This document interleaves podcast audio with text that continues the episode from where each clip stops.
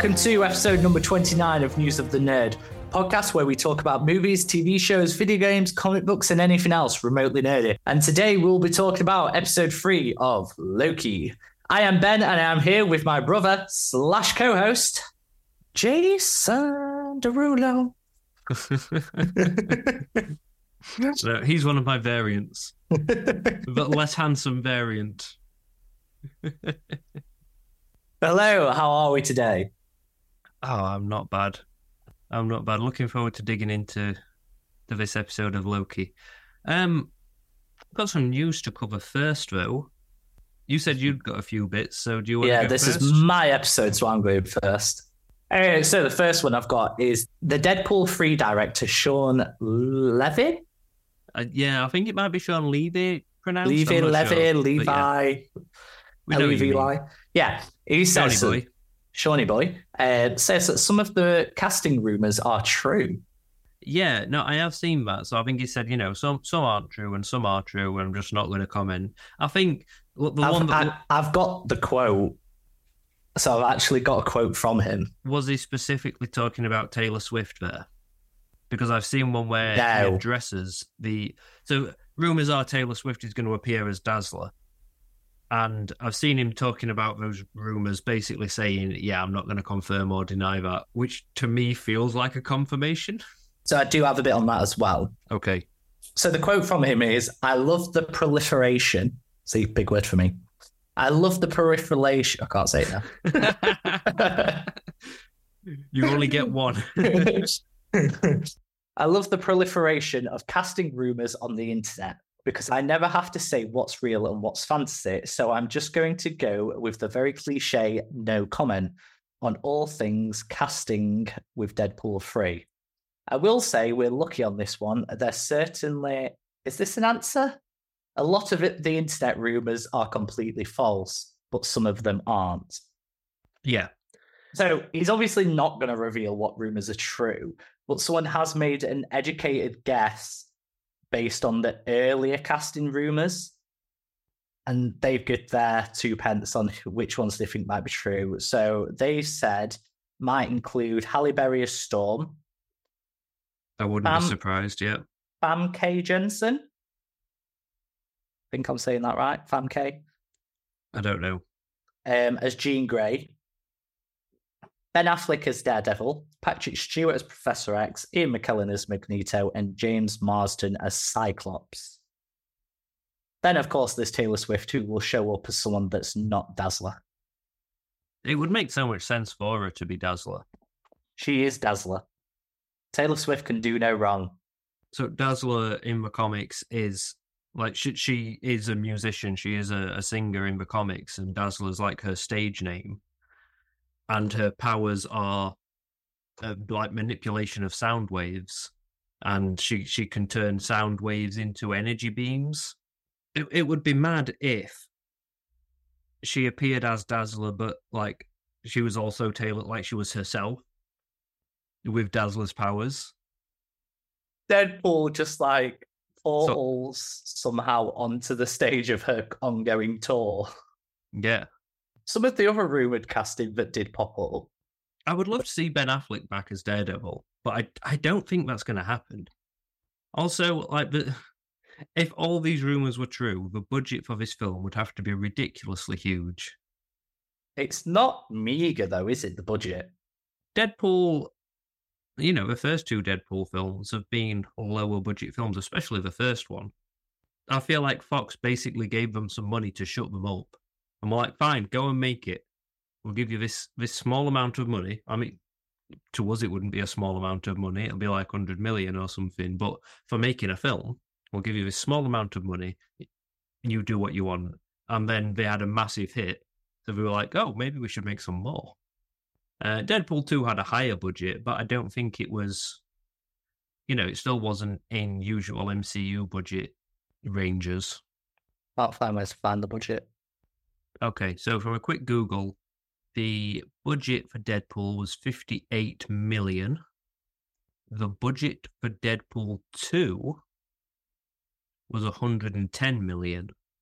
And So it- combined, they made 1.5 billion at the box office. I know that. I mean, I think them them combined making 1.5 billion at the box office warrants a bit of a higher budget. So if we said so from the first film to the second film, they've essentially doubled it, near enough. Do, do you think the first film would have been as good if it had a higher budget? Because quite often, it, lower budget forces you to uh, improvise.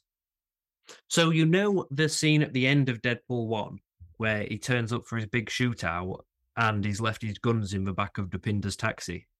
That's because they didn't have enough budget. But yeah, so in the original script, it was a it was a big gunfight, and then they, they cut that bit for budget.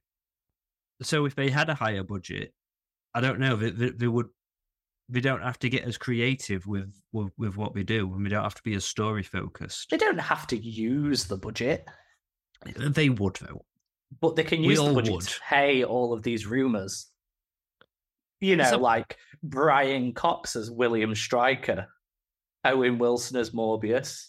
Oh fuck's Mobius. sake! Owen Wilson as Mobius, Lewis Tan as Shatterstar, Channing Tatum as Gambit, Taron Egerton as a different Wolverine, Elizabeth Olsen as Wanda Maximoff, Tara Strong as Miss Minutes, Tom Hiddleston, Loki, Daphne Keys.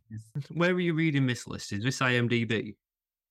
No, this is the report that's given me the quote from him. These are the what these are the rumors that an interesting thing is I say it's interesting.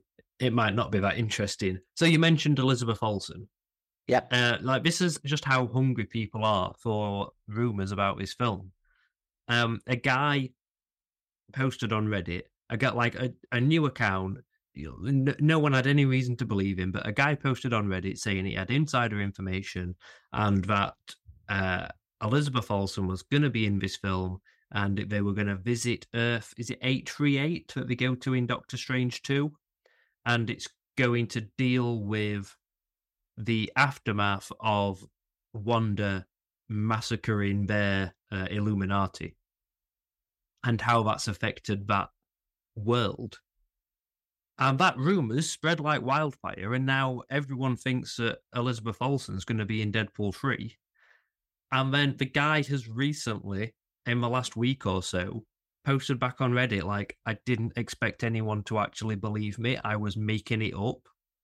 I thought it was just going to be like a joke, like people would just come on and call me a liar and we'd all have a laugh about it. But no, people believed him. And even though he's now owned up to making it up, the rumors of Elizabeth Olsen being in this film haven't stopped. I feel like my favorite rumor is Daniel Radcliffe as Wolverine. Yeah. Because I just can't see it. Really? I, I can really see that. He, he, I think he he fits the mold of Wolverine quite well. He'd probably have to bulk up a bit, but also like Wolverine doesn't have to be ripped. He's like a short, stocky guy. Do you know what I'd love though if if he was in it and Deadpool made a joke about Harry Potter? Um, yeah, it's it's.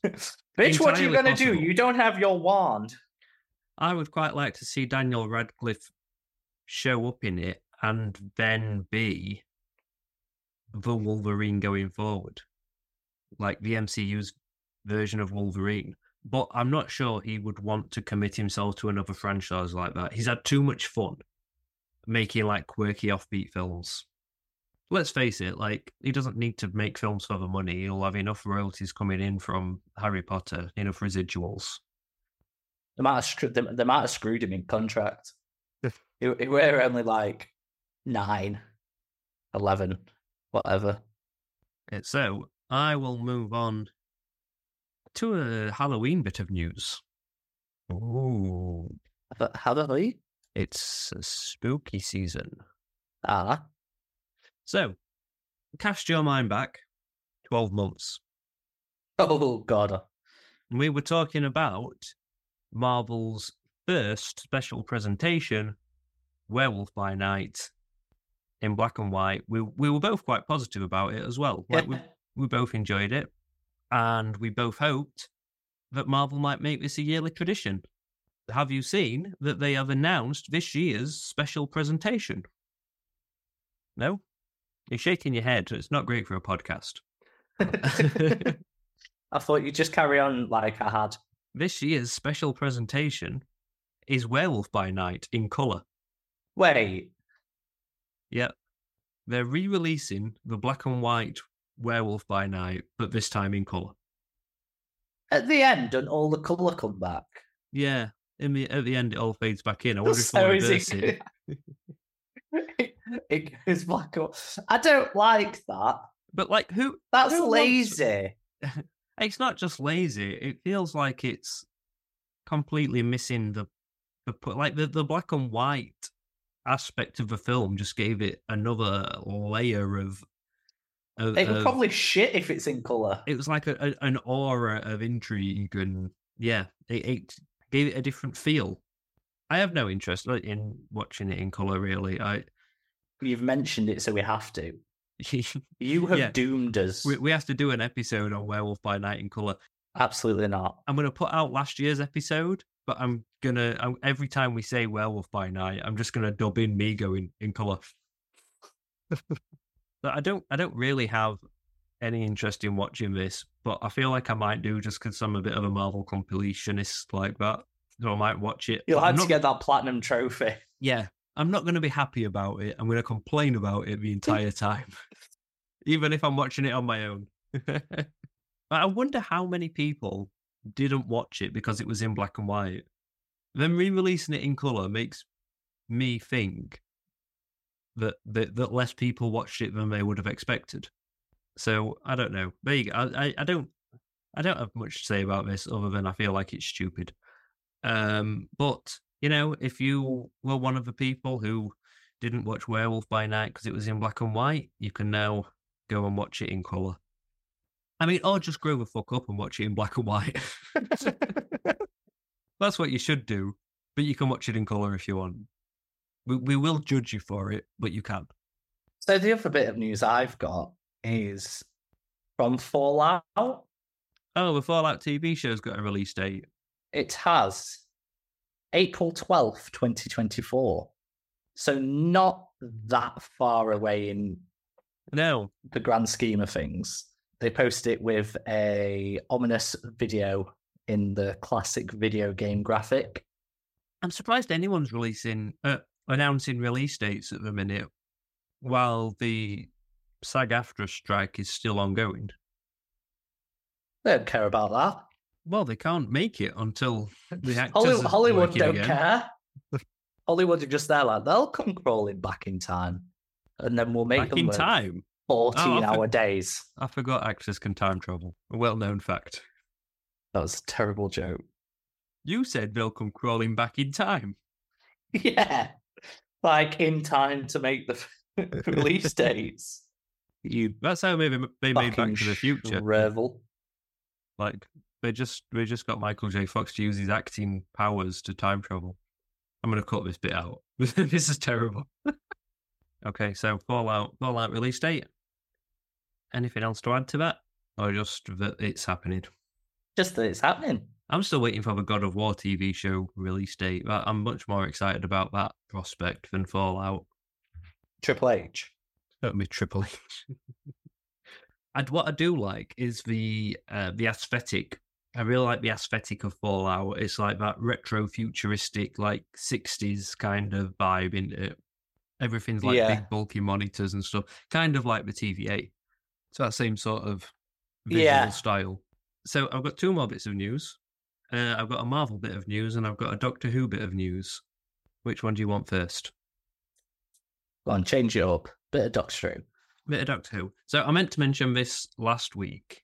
So for the 60th anniversary of Doctor Who, there's you know there's quite a bit going off. Obviously, there's three special episodes featuring David Tennant and Catherine Tate.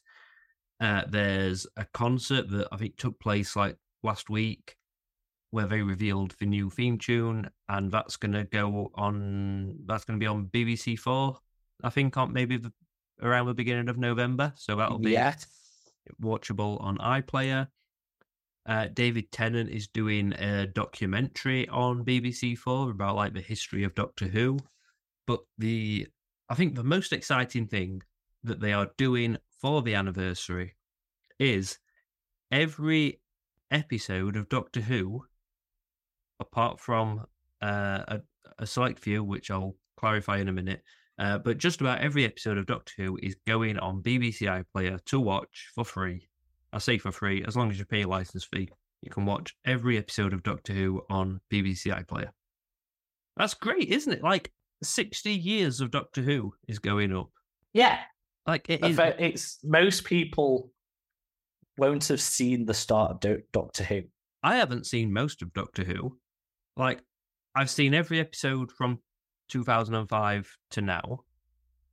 And I've seen the first few William Hartnell stories because every now and again I decide I'm going to watch it from the beginning. And then I, I've never managed And to then keep you just throw up at how cringy it is because of the lack of technology. No, it's great. Like the early William Hartnell episodes are great. I've just never ended up keeping it up for various reasons. So there are there are episodes missing because they are actually missing. That like, there are lost episodes. Um, because back in the day, no one thought anyone would want to watch an episode of TV twice. Like that was ridiculous. So Why would you save it? yeah, I, after it had been aired, they'd just tape over it because tape was expensive, so they'd reuse it. So lots of old Doctor Who is lost because of that. There's episodes that only certain people have seen, Yeah, And every now and again, which like, is kind of cool. every now and again, a copy of one pops up. Like someone will find one in an attic. And it's worth millions. Well, I think generally they just give it to the BBC. Ah, at least like extort the BBC. but the first William Hartnell story, there's a rights issue over, so that one's not going to be on iPlayer either. But everything else is going to be, and I can't wait to to get dug into some of that. I'll probably look up like a list online of like essential episodes to watch and just go through and uh well, because I don't know how long they're going to be on iPlayer for. So while they're up there, I want to just you know watch the best of Get the the best. story. I just want to watch like the best episodes. Uh, I think that's I think that's really exciting, and of course, very excited for David Tennant's three special episodes. We will be talking about those in a future podcast. I I did watch a um, deleted scene from David Tennant's first episode, the Christmas special one Christmas With- Invasion. with the Sycorax. Yeah. It's deleted scene about um because obviously Christopher Eccleston always said excellent as his like catchphrase. Yeah, And I saw the deleted scene of David Tennant saying excellent and then being like really weird with his face, like that doesn't that doesn't feel right. And then trying loads of different phrases. yeah. How weird that he ended up settling on Allons-y. that that episode is a very strange like first episode for him because he's unconscious for most of it. It's, much- fantastic though. it's much more of a Rose and what's her mum called? Jackie. It's like a Rose and Jackie episode, a lot of it. All he needed was a cup of tea. I just it's a great episode though, once he does wake up. Like even with the orange. Yeah, no, it, it is a good episode. Like I said, it just feels strange for an introduction. Who do you think had the best first episode? And there is a correct answer. best first episode? Um, probably Matt Smith. It's gotta be. It's, Fish fan- fingers and custard. fa- it's fantastic.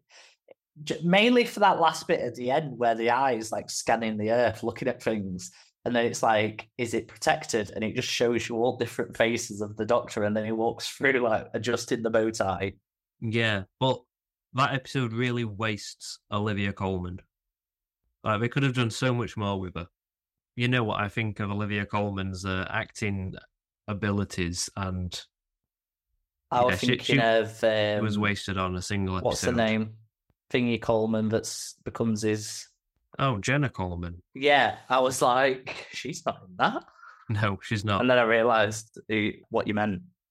But I think so. That as a first episode for Matt Smith, uh, because that early on in the the incarnation of the Doctor, the actor themselves probably not quite got a handle on how they're going to play it. But I feel like Matt Smith in that like it's the most uh, consistent Doctor. Like he's pretty much the same in his first episode to his last episode. I don't think David Tennant is in that first episode. He's I don't know, seems angrier and darker. And Yeah, uh, as, as still- it, as it goes still- on, still got like the effects of the previous Doctor on him yeah, as it goes on, he gets a bit more light-hearted and silly. But and Uh, and- romantic. I really like as well. I really like Christopher Eccleston's first Doctor. First episode. Yeah, Christopher Eccleston's first episode, not first Doctor, ninth Doctor. with the mannequins. yeah, yeah, the Sistine, the Nes- Nestene consciousness, Yeah, not Sistine. That's a chapel. just a plastic chapel. It's just a chapel made out of Lego that decided it was like, fuck you all, I'm going to blow you up. Anyway, as, as usual, we've like completely got sidetracked here. I don't know what you're on about. So, uh, my last bit of news is a Marvel Studios bit of news. So, last week I was speaking about the new book that's come out that's called MCU: The Reign of Marvel Studios, and I said Can I we was going just say it. that book is thick? Yeah, I, I thought I was going to buy this book for a, like a nice light read, and it is hefty when it came. I, I'm enjoying it. I'm reading it. It's great, but it's, It's, lot. thick with two C's, a K, and a Q in there. It's a lot bigger and more detailed than I ever expected. Like uh, in the first few chapters, there's there's things in there that I didn't know as a, an MCU fan since uh, since Iron Man came out. There are things in there that I didn't know. Uh, so it is it is a really interesting read, and I'm I'm enjoying it. But early on in that book, uh, they talk about how um, Disney at one point started telling people not to speak to them because Disney were writing their own history of the MCU, which is obviously a lot less critical and a lot more positive. Uh, but they didn't want people to help this unofficial history of the MCU. Anyway, so this new book from uh, from Disney has come out. It's called uh, Marvel Studios: The Marvel Cinematic Universe, an official timeline. Quite a mouthful. It's like that movie, isn't it? The woman in the window across the road under the house and in a bucket and all that. Yeah, but that that was meant to be like a spoof of those kinds of titles, like the woman on the train, the woman in the window, the woman, like it was spoofing that, and I don't. I think it went over some people's heads, probably yours. Probably, Um, uh, definitely. but so the book is now out. Kevin Feige has written a foreword for it, and he addresses Just four words. but um, thank you, thank you. I'm here all week. Actually, no, I'm not. uh, but yeah, in in this foreword, he addresses the canonicity of some of the Is that a real word? I don't know. It is now. Of so when it's in the dictionary, they can cite me as a source of.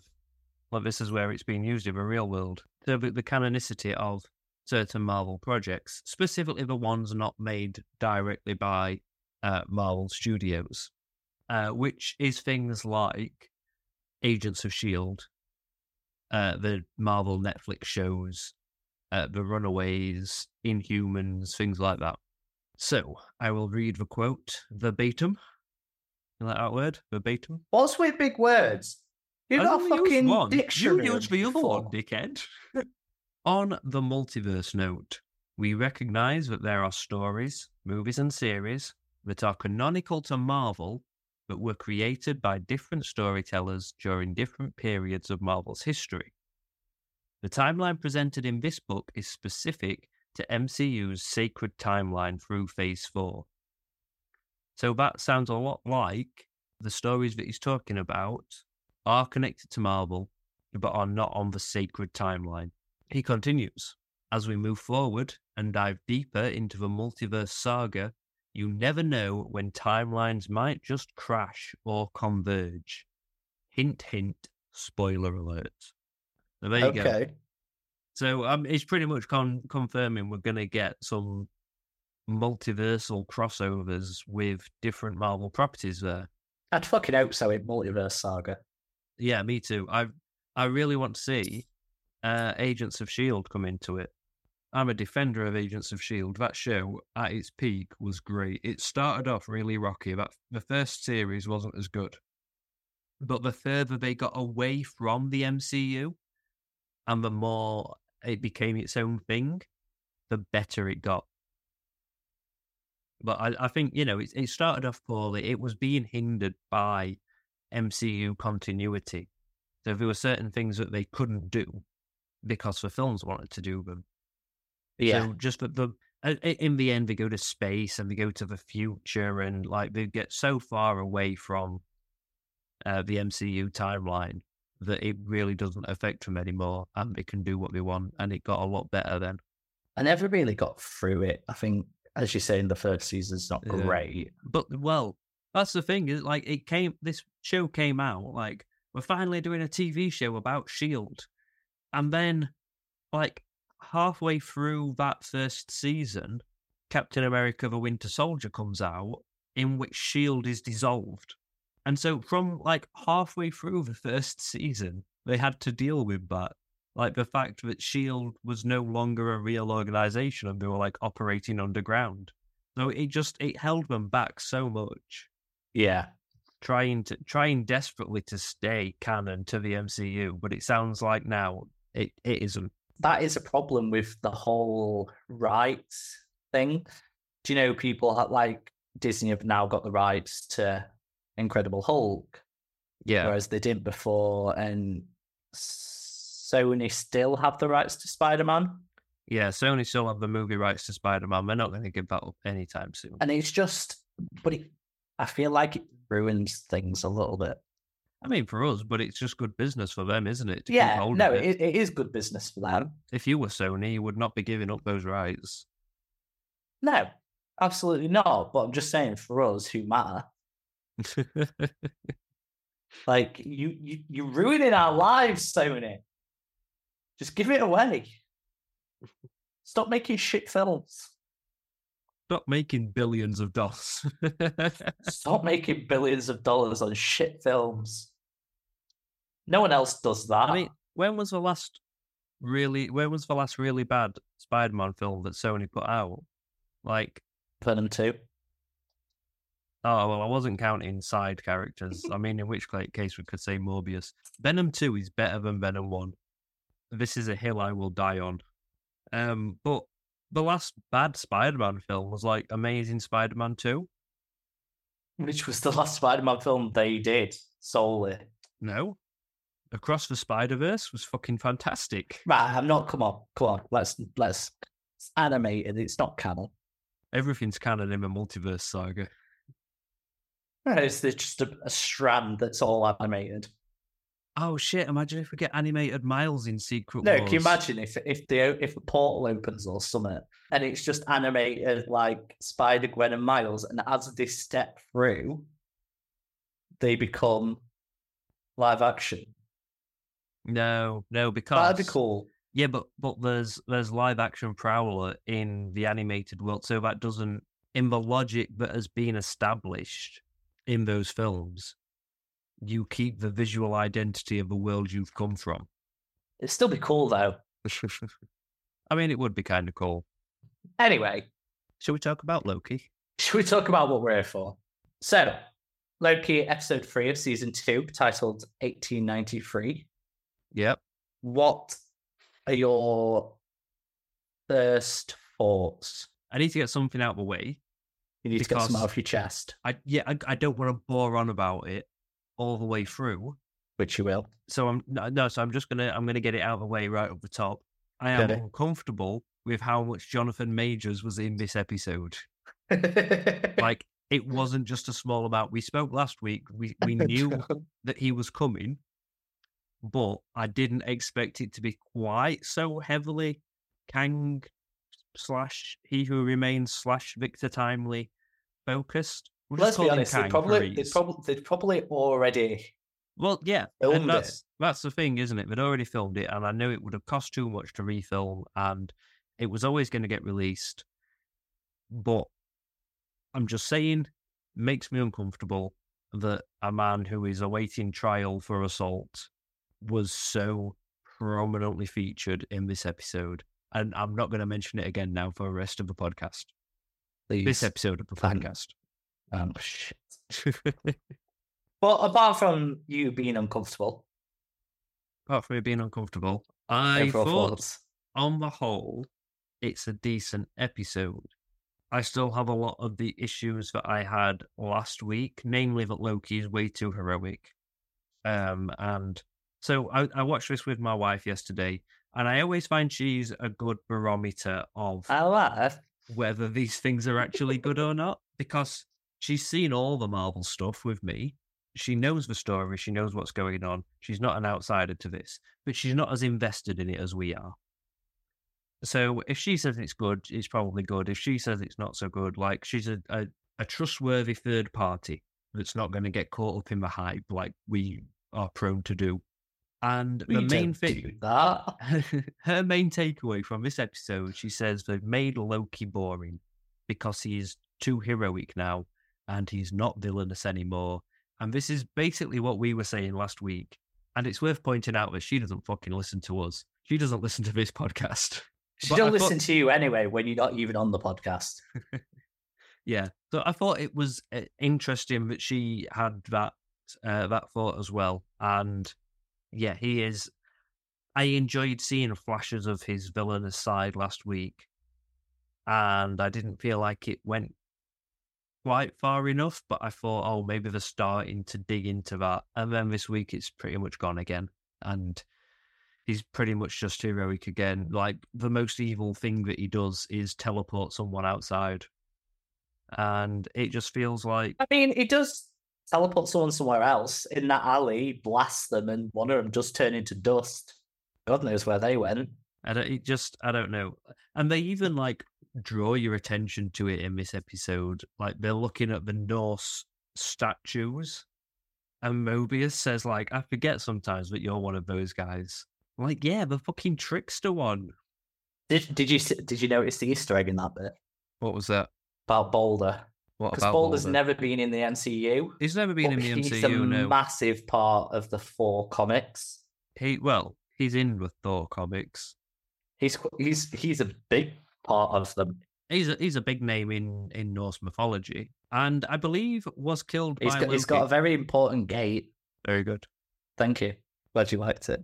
In Norse mythology, he was killed by Loki, or well, by Hother. But Loki convinced him to do it. I'm sure that that's you know the version of the story I've heard, but there'll be lots of different versions. I'm sure. I disagree with your whole opinion. You disagree with my whole opinion. Yeah, Stick your opinion in your hole. uh, tell me why. I like Hero Loki. I just think he's less interesting. There's less, I don't know, it feels like there's less nuance to his character now.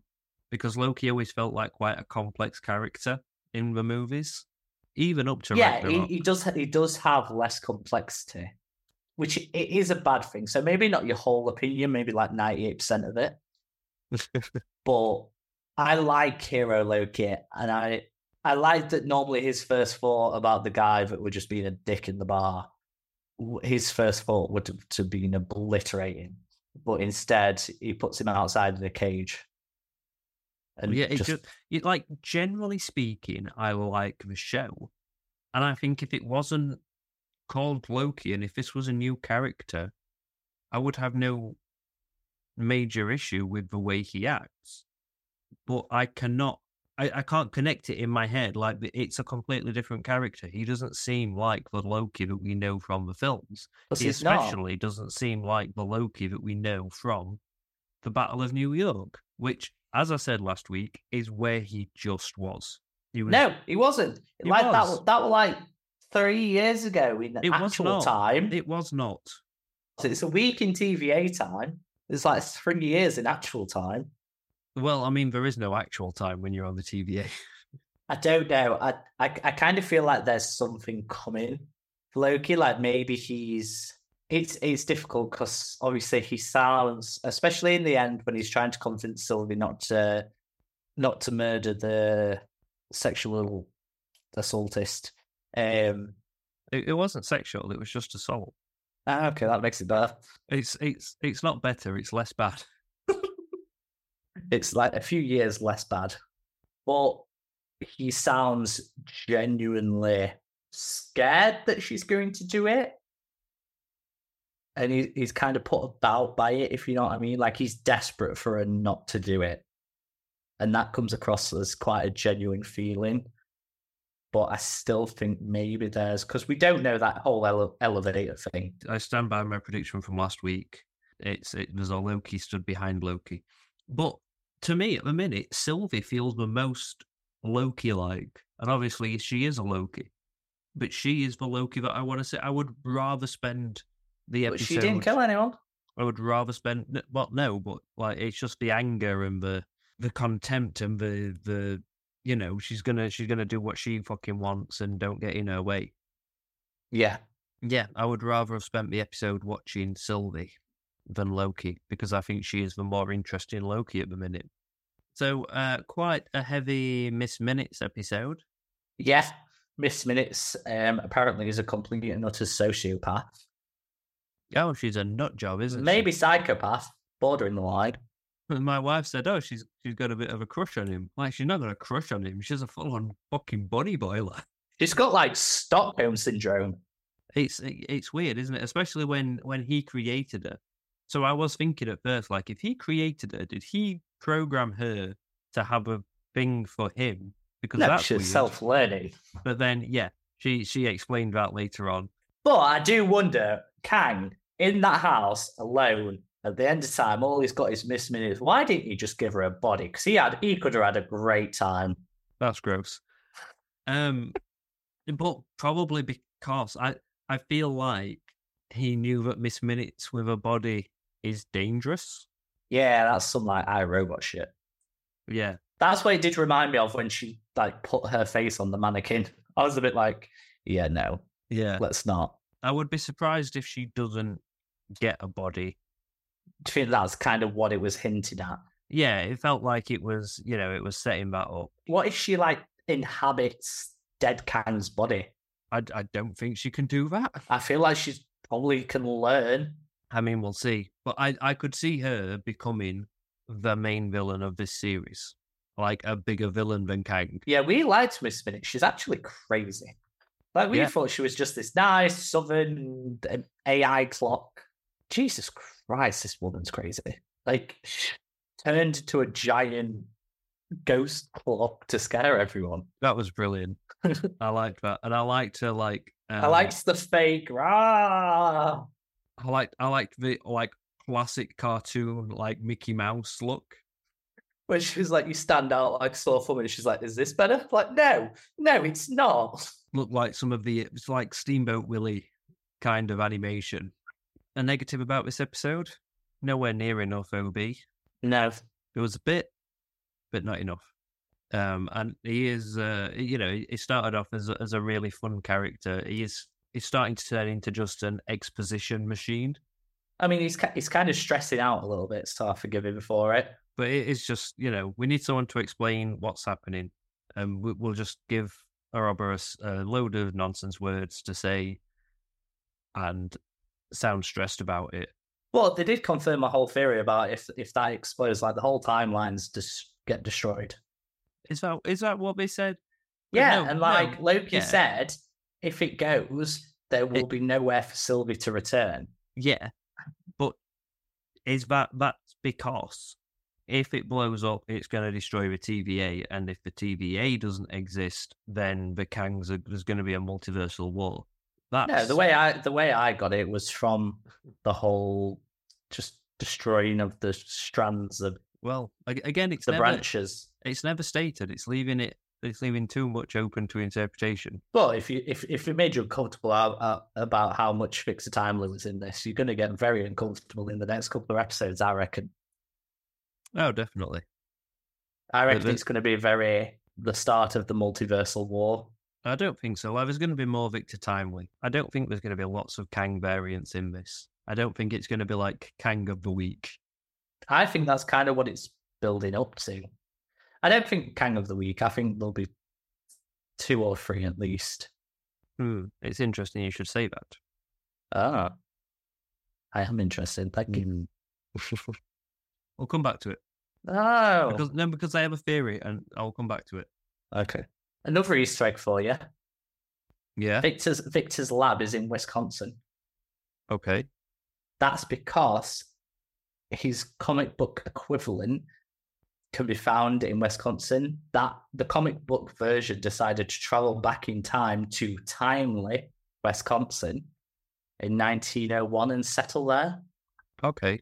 I guess that's less of an Easter egg. That's more just like where he lives in the comics yeah, but is the same it's- place he lives in the TV It's show. like an Easter egg to the comics, which I feel like it all is.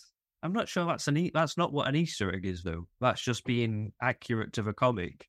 That's like you know in Spider Man, it's an Easter egg that he gets bit by a spider because in the comics he gets bitten by a spider as well. How about us shoving Easter eggs somewhere you're not? I'm just saying that's not what an Easter egg is. well, that's what the website says. Well, the website's clickbait, and you've fallen for it. You took the No. bait. No, it's- just a section of the website. These are the Easter eggs. You're on IMDb again. Nope. There's a section of IMDb that I think is just like it's trivia, but anyone could submit trivia. And there's also what's the other one? I think it's called like goofs, which is like mistakes.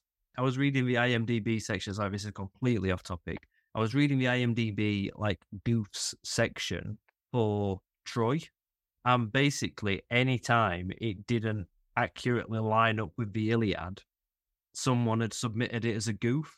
So they were like, in in the Iliad, the Trojan War lasts for decades, but in this film, it seems to be over in a matter of weeks. Like that is not a goof. That's just that's just not being accurate to the source material. And same here, that is not an Easter egg. It is just accuracy to the- to the source material. Can we just appreciate the fact that we halfway through this season? Yeah, that's crazy. That's what six episodes. I'm not sure. It doesn't feel Not enough. enough. especially when episode one was kind of filler. Like it was a great episode, probably my favorite episode of the season so far. But it was nothing to do with the main story, really. It was just getting Loki and Mobius back on the same timeline and stopping him from time slipping. Which kind of the trailers were all about. That's what they kind of made it seem. It was Yeah. going to be time slipping the whole way. I reckon, or my, I hope the next three episodes are going to drastically pick up the pace. Yeah, I mean, we'll see. I what what do you think to Kang? I feel like most of the times we've seen the Kang. So this is the third Kang we've seen. I mean, not counting the Council of Kangs uh, post credit scene, Yeah. but so far, only one of them has seemed like a real threat, and that was the one in Ant Man. And then he's defeated by Ant Man, so I guess not that big of a threat. Hey, Ant-Man, Ant-Man's bad. he doesn't feel like a Thanos level threat yet. And I, I know that they're trying to build him up to that. They keep telling you that he is. And they, like Loki seems terrified of him and he's saying, No, this guy's a this guy's a real uh evil bastard. He's gonna be a problem. He's gonna like but I mean, one of him on his own, probably not. But a whole council fighting each other as well as everyone else, probably. Because that's point- what they're scared of. is, they, Lo- they're scared of the war. Loki I, hasn't really seen him do anything threatening. He's seen him sit in a chair and monologue and tell him that all the other Kangs are coming and they're going to be a problem and The monologue was just that with that. convincing. but he hasn't seen it with his own eyes. Like he doesn't know. Like he's seen what we've seen, and to me, he doesn't seem like a threat. Especially this version. This version seems just kind of goofy. just because he's got a stutter. Oh no, because he's uh, basically a charlatan. He sells snake oil. Yeah, yeah. Although you know, he does say that he, he knew that his ideas could work if he had the right technology for it. He just didn't have that. Um, but I mean, that does kind of mean that it. Well, Sylvie says as much in this episode. But that does mean that if she was, if he was left alone, he wouldn't have been a threat because he wouldn't have had the technology to do anything with his ideas. Now they're Yeah. going to take him to the He wouldn't have even had the ideas. Yeah. Now they're going to take him to the TVA and give him the ability to work on his ideas. So Maybe that's the issue. Maybe that's where it all where it all comes down to. Yeah. they're trying to protect things, and in doing so, it's that it's that whole thing about like holding onto the rope too tight to save yourself. Yeah, I did wonder if this version of Kang, Victor Timely, is going to end up being not a variant, but actually the past version of He Who Remains. Well, maybe that's why that was the plan. So, Maybe And- that's why he set up the plan to pull him back. what we were talking about last week with uh, the idea of time loops. Yeah, because we're talking about the time loop, but it'd be a scary situation. Like it essentially makes him immortal. Well, if that's just his plan. it would just mean that he's stuck in a loop. So, But like, you can never af- get rid of him if he's stuck in a loop. after he dies, he sets into motion his own creation. Uh, but yeah, I don't know if that's what we're going for, but I thought it could be interesting if that, if this is the same version of Kang as we saw at the end of last season. How gnarly is Kang's rotting body though? Oh yeah, Like how long has that been there? who knows? He doesn't seem like the same version, but Miss Minutes, I'm sure, said that they were together for like eons before he even created the TVA. Yeah. And uh, Renslayer also said that she'd been working for the TVA for eons. So I guess if he doesn't seem like the same person, there is plenty of time for him to develop into that person. Yeah, a week of TVA time. Fuck off with your TVA time.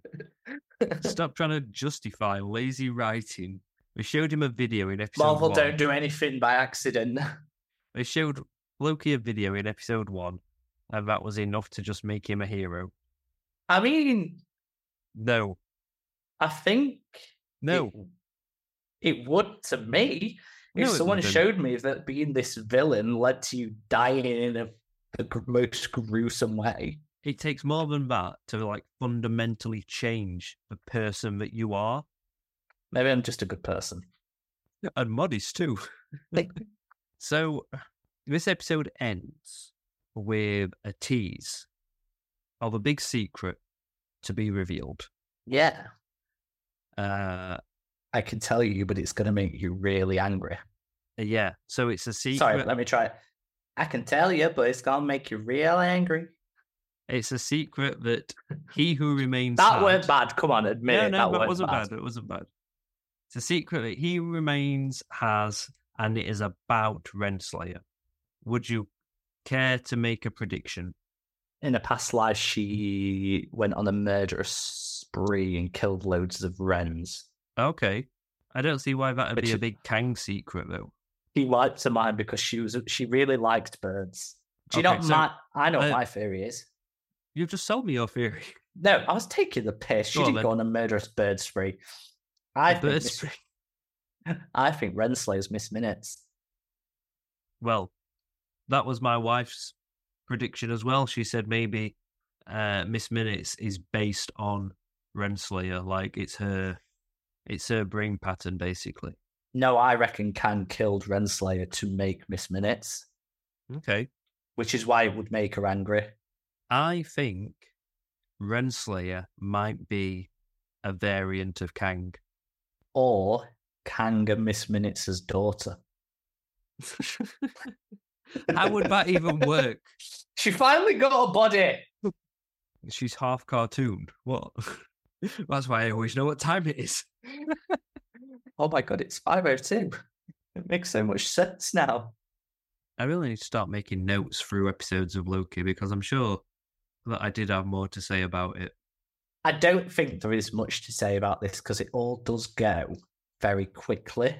Like there isn't I mean, it's a decent sized episode, but they're, they're longer than Secret Invasion episodes. no, but I mean, like some of the episodes of Secret Invasion, there's the scenes that are there. There's not actually that many scenes. They're quite long scenes. Yeah. I just like this is something that I say every episode I know, but I really enjoy the interaction between Loki and Mobius. It is always great. I think, With the Uh, Crackerjacks. yeah, that to. I Crackerjacks are great. That's my favorite. really nice. My favorite dialogue of this entire episode was just. I them- understand why Mobius like- really, really wanted to get some crackerjacks. my favorite interaction of this episode is just them like bickering, um, and and Mobius saying that he goes for the more cerebral approach, and it it feels like it feels like a kind of sibling relationship. It feels like they've always known each other. I'll tell you a line that actually made me laugh out loud. Like I, I actually let out a chuckle. Was when obviously they're looking at those Norse statues, and the last thing Loki said is, "Thor's not that tall." Yeah. I really enjoyed that. I did like on the boat. I, this is when I knew that Miss Minutes was going to be a problem. I liked on the boat when uh, Victor, Timely, and Renslayer are like bonding and chatting and looking at that TVA manual together. And in the background, like she wasn't in focus, but you could see in the background Miss Minutes just scowling. I was just gonna say, I love the work that they they don't just put her there. Her ex- facial expressions are constantly changing. Yeah, and you can read them very well. Like after that scowling bit, she walks next to Victor Timely and just kind of sits there wiggling her legs with a weird look on her face, like Yeah. she's hatched a plan. yeah, As soon as Renslayer says partner, Miss Minutes knows exactly what she's going to do. yeah. But and you can read all that from her face. She don't have to say anything. Although I wish she had, because that beautiful southern accent. you still got a thing for her, even though she's a crazy bitch. That's what I normally go for anyway. I'll tell you a line I quite liked when uh, Victor Timely gets back to his lab and he tells Miss Minutes to have a seat or uh, float. but does she actually can she sit on objects? Or does she just place herself perfectly to look like she is? Yeah, I think that's it because I don't think she can actually interact with physical objects.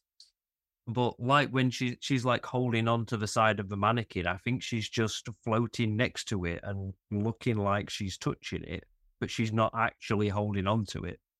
Is the impression I get because she doesn't need to. She just floats in the air. But yeah, she sometimes looks like she stood on things, and I think it's just like how she places herself. One thing I do I do like is the TVA guys fangirling over OB. Yeah, I'm I'm telling you, OB is going to be Evil. more. I, I don't know if he's going to be evil. I think he's he's part of Kang's plan. I think he is more closely related to Kang than it is letting on. I, it's still the the just the thing that I keep thinking about is why did he not have his memory wiped when everyone I reckon else it's did? part of Kang's um, plan, but all he really wants is a friend. And because Loki and they're all hanging out with him, which no one's ever done, he's like, "Do you know what, Kang? Fuck your plan." Do you think he's actually working with Kang? I feel like he's part of Kang's plan. I don't feel like he knows that he is. He had to write the manual, didn't he? And the only person that could have kind of asked him to do that is Yeah, Kang he or wrote the, Renslayer. he wrote the manual, the manual that is key in creating He Who Remains. If our theory is right, that this is the same Kang. Why is Miss Minutes not in there? What in the manual? That kind of, she was like, Am I in there? And he's like, No, not yet, but I'm sure you will be. Because was that the manual that he was looking at, or was that because he he'd got like a sketchbook as well? it was, a t- it was the inventions? TVA guide. No, because he was making sketches in it. Yeah. But on the cover, it's a TVA guide. I just wondered if it was two different books. Maybe he gives that OB to write up. Because surely the TVA guide is just uh, how to use everything. Like what everything Well, is, what the, and- what, yeah. the, what the loom is, how to use the jabby, jabby, bye bye sticks. and what like basically what protocol is as well. Yeah. I don't know. But someone had to make that. Still have a lot of questions about this. That's what I mean. Like third episode in, and there's just. Do you think they're just giving us questions and questions and questions just to go? Like they'll give us more questions the fourth and fifth episode, and then the sixth episode will just mentally drain us that much that they because they've answered everything in that last episode, and with that mentally drained that we just are like, I can't do this no more. I, I don't I don't know if they will because series one there were questions that I had that I thought would be answered by the end and they never really were. Like about how uh, how variants come about and what a variant is. Is every other timeline full of variants? So it showed you in the previously on for this episode, and I'd forgot about this. But when we were talking about like why are some variant like why is Sylvie not pruned like as soon as she's born? Why is that entire timeline not pruned? But in the previously on, Sylvie says to Renslayer, What was my uh, event? I can't remember the, the wording of it, but like, when did I diverge, basically? And she says, I can't remember. But surely that was just when she was born female. That's that's the point right there. Or even like when she's conceived. So if that's not the point, then well, no, not necessarily. Maybe then how then then there's more than one timeline on the sacred timeline. Then well, it is a weave, but that's like it's. I it's just a lot of strands mixed together. I don't Well- feel like it has ever been adequately explained. Well, maybe that's why they've put that in, so we do find that out. Hopefully, I really Well- hope so. If it's an event for the sacred timeline, Loki has to do something. Why would it matter if it's a, a male or female version? They just keep the Because versions there because until there can only be one Loki on the timeline, surely. Yeah, but they just need to wait for the moment where they do the right, the thing they need to do on the sacred timeline. Because obviously, it's all a plan, isn't it? It's all Kang's plan to have this timeline in a certain way. What if a Loki doesn't matter which Loki does it, but they need to do something, and then they prune everyone that's not there. And as soon as they do something that would deviate from ever getting to that, like that Loki, our Loki was pruned because he wasn't meant to go through that portal. He was meant to get taken and do the whole Avengers Yeah. Infinity Stone saga. That was all meant to happen for something to happen. I'm just thinking of the diagram of the timelines that they have in the TVA, and it is one line with branches then coming off it. So presumably, the timeline that Sylvie was born on is one of the branches coming off the timeline, off the sacred timeline. Yeah, and the So weave part, that- the weave part of it's further on to the right of that. But as soon as that branch appears, surely that's when it needs to be pruned. Well, not necessarily because of. Do you remember in the uh, Infinity War when the whole Sorcerer Supreme were doing the whole timeline thing and drawing loops around? That branch, theoretically, from a, a multiverse point of view, could join up with the original. Everything could fall into place in the exact same way, but it does just go original again, theoretically. I don't know what you're talking about now. right. that branch could branch off and rejoin the sacred timeline But it can't- theoretically. It can't. It can't because Theoretically, it could. No, they're, because they're different. Just that the fact that Loki has been born female means that the timelines are different and they can't ever join back up again.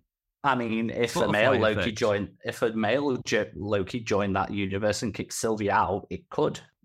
Like theoretically, it is possible. I mean, I, I don't, I don't think so.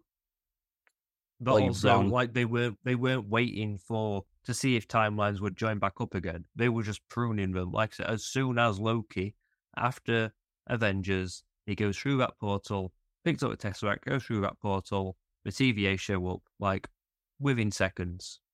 This is what I mean. But, but when I say it has not been adequately explained, and now we're halfway through series two, and it has still not been adequately explained. So I wouldn't get your hopes up too much about having all the answers to the questions, because it's quite possible that the writers of the show Don't even know themselves. about it as much as we have. Surely they would when it's their job. I mean, this You is would- kind of our so. job, but you would hope so, you would think so, but if we've thought about it, know. surely they have. I don't know. We, I thought that with Secret Invasion as well, but Oh, can we not? You give me PTSD. Right. When so uh when Victor takes Miss Minutes back to his lab, he seems to be there to pick one item up. He, he says it's his life's work, or is it the culmination of his life's work? He says. But what do we think that is? I don't know. I kind of assumed that it was the loom. I just assumed that. like the loom. It doesn't look like the loom. It just looks like a series of No, clocks in a ball, Well, it looks like a gyroscope inside it, possibly. unless it's the the thing that fixes the loom. Yeah, but I mean, he didn't know at that point that the loom was going to need fixing. But maybe there's a diagram. No, it is. It does. sh- It does show us what it is. It's the throughput multiplier. It's the thing that OB has. They show us in the book, and it looks like what he picks up Okay. because he he t- he tells Renslayer that the throughput multiplier might be able to help the temporal loom. and he describes it as his greatest discovery. Okay. So it's a prototype of that device that OB has, I assume.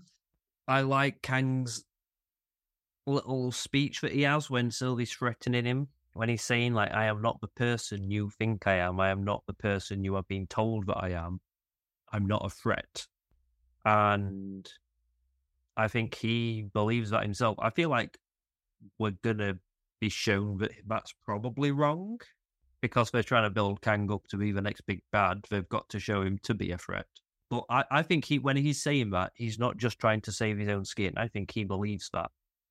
I feel like the best thing to do to save all the timelines, to save the multiverse, is just find a way of preventing any of the Kangs from ever discovering multiversal travel.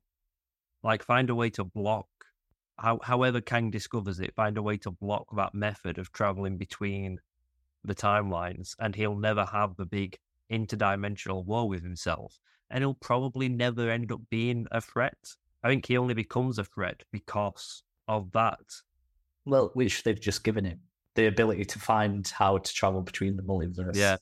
So basically, do nothing, and it should work out. Stop, stop intervening. Yeah, it is an interesting theory but you know that the TVA Kang creates the TVA, and the TVA is in turn going to create Kangs. Ouroboros. Exactly. Ah, Ouroboros. Made that joke last week. No. um, and I think that's pretty much it. I think we've we've because then yeah, after that scene, it's it's Renslayer and Miss Minutes at the end of time with uh, a mummified Kang. Uh, so yeah, that's that's the episode. that is the episode. So for now, we're halfway through the series. Where do you think it compares to Loki series one so far? With Loki series one, the only episode that I can actively remember that kind of stands out. Obviously, I remember the first bit of him being showed the video, but it's the the episode on the planet where with the train. Yeah. That is probably the best episode of that season for me. As, Yeah, apart, fro- apart from the monologues um, from Kang, Kang's monologues are great, and I do appreciate them. I love a good monologue. Yeah, me too. I, I really like good dialogue.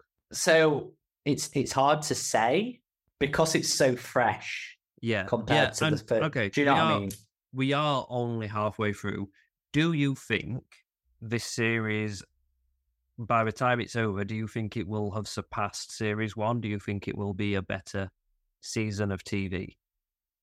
If they answer the questions we're asking, yes. Yeah, yeah, I, I think it could. I, I, I do feel like it could be building up to something really epic at the end. I have higher hopes for the rest of the the season than where we were halfway through Secret Invasion. I think when we were halfway through Secret Invasion, we were just starting to think this, this actually, this isn't going to get any better. We should stop talking about Secret Invasion all the time. What's the first rule of Secret Invasion? Don't talk about Secret Invasion. Anyway, yes, that is the episode. What if the secret is that Renslayer's a scroll? For fuck's sake. I feel like there's so many things that that secret could be that would blow our mind. And if their current track record is anything, it'll just be that her name's not Renslayer. I, I really think she is going to be a Kang. The only one, the only one. Do you know what? It would make so much sense because of the whole video, cl- uh, the audio clip of the one the one who he who remains saying that we need to do this together. Yeah. It would make so much sense if they were all part of the multiversal war and she's the only one that he allowed to stay. It would also be good for them to start introducing some Kangs that don't look the same. Because so far, all the Kangs we've seen Just in preparation. are, well, not just that, but it's like, why. What? Why are you know some Lokis are Tom Hiddleston, some Lokis are Female, Um, some are a, crocodiles. a- and... an alligator, some like, uh, and then you know the same with Spider Man. But we've seen three different Spider Man variants, and they all look different. Why are all the Kangs? Why do they all look the same? Croco Loki sounds better than Ala Loki. Loki Gator, Loki Gator. yeah, it was Lo- definitely a, a, an alligator, not a crocodile. No, no, Loki dial. but it wasn't a crocodile. No, but it should be because Loki dial sounds better. Loki dial sounds like a Pokemon. yeah, it kind of does. Go, Loki dial! So we will be back in about two weeks' time to discuss two episodes of Loki. Ben, would you like to take us out of this episode? Thank you for listening. If you want to get in touch, you can email notnpod at gmail.com or message us on socials. We are at News of the Nerd. Obviously, the best thing you can do for us is subscribe, rate us on your podcast app of choice, especially iTunes. That really does help. And of course, tell your friends, tell your parents, tell your uncles, tell your sisters, tell your third cousins, tell your stepsisters, tell your Henry Cavill's mums, and t- tell our mums. Our mums would love to hear it. Someone did tell our mum that they watched this podcast, and she was quite proud. So the first time in her life, she's been proud of me. But apart from that, that is goodbye from me. Oh God! Like, yeah, bye. Yeah. Well, at, at at the end there, that turned into a, like a counselling session.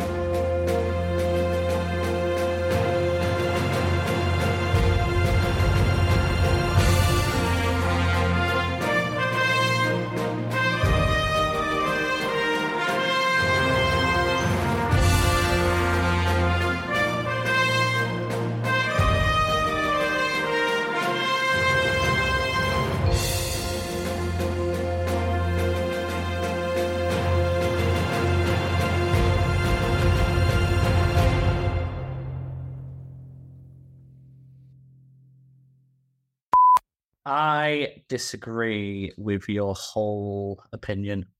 Uh, tell me why. I Tell me why. ain't nothing but a heartache. Tell me why. Ain't nothing but a mistake. Now number five. Tell me why. I never. Oh, sorry. I thought we were still doing the thing. Ben, would you like to take us out of this episode? I'm so uh, glad you said out of this episode and not Q takes out. No, you're my brother. I said, Ugh. don't you know? And you said, you don't know. And I said, take me out. Do, do, do, do, do, do, do. This is like the musical episode of News of the Nerd. Should just finish there. Just no outro, just fade you out there.